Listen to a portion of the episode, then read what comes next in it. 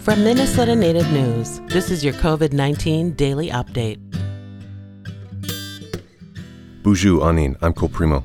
Here's your daily update.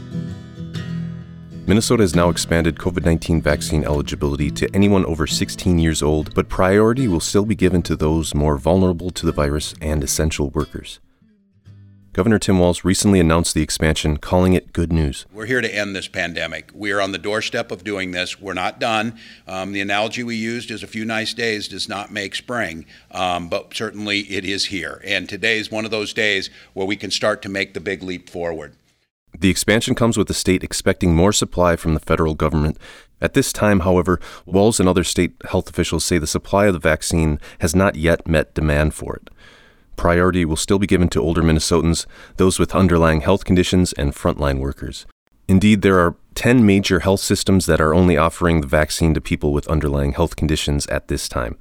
Those include Allina, CentraCare, Children's Minnesota, Essentia Health, Hennepin Healthcare, Mayo Clinic, M Health Fairview, North Memorial Health, and Sanford Health.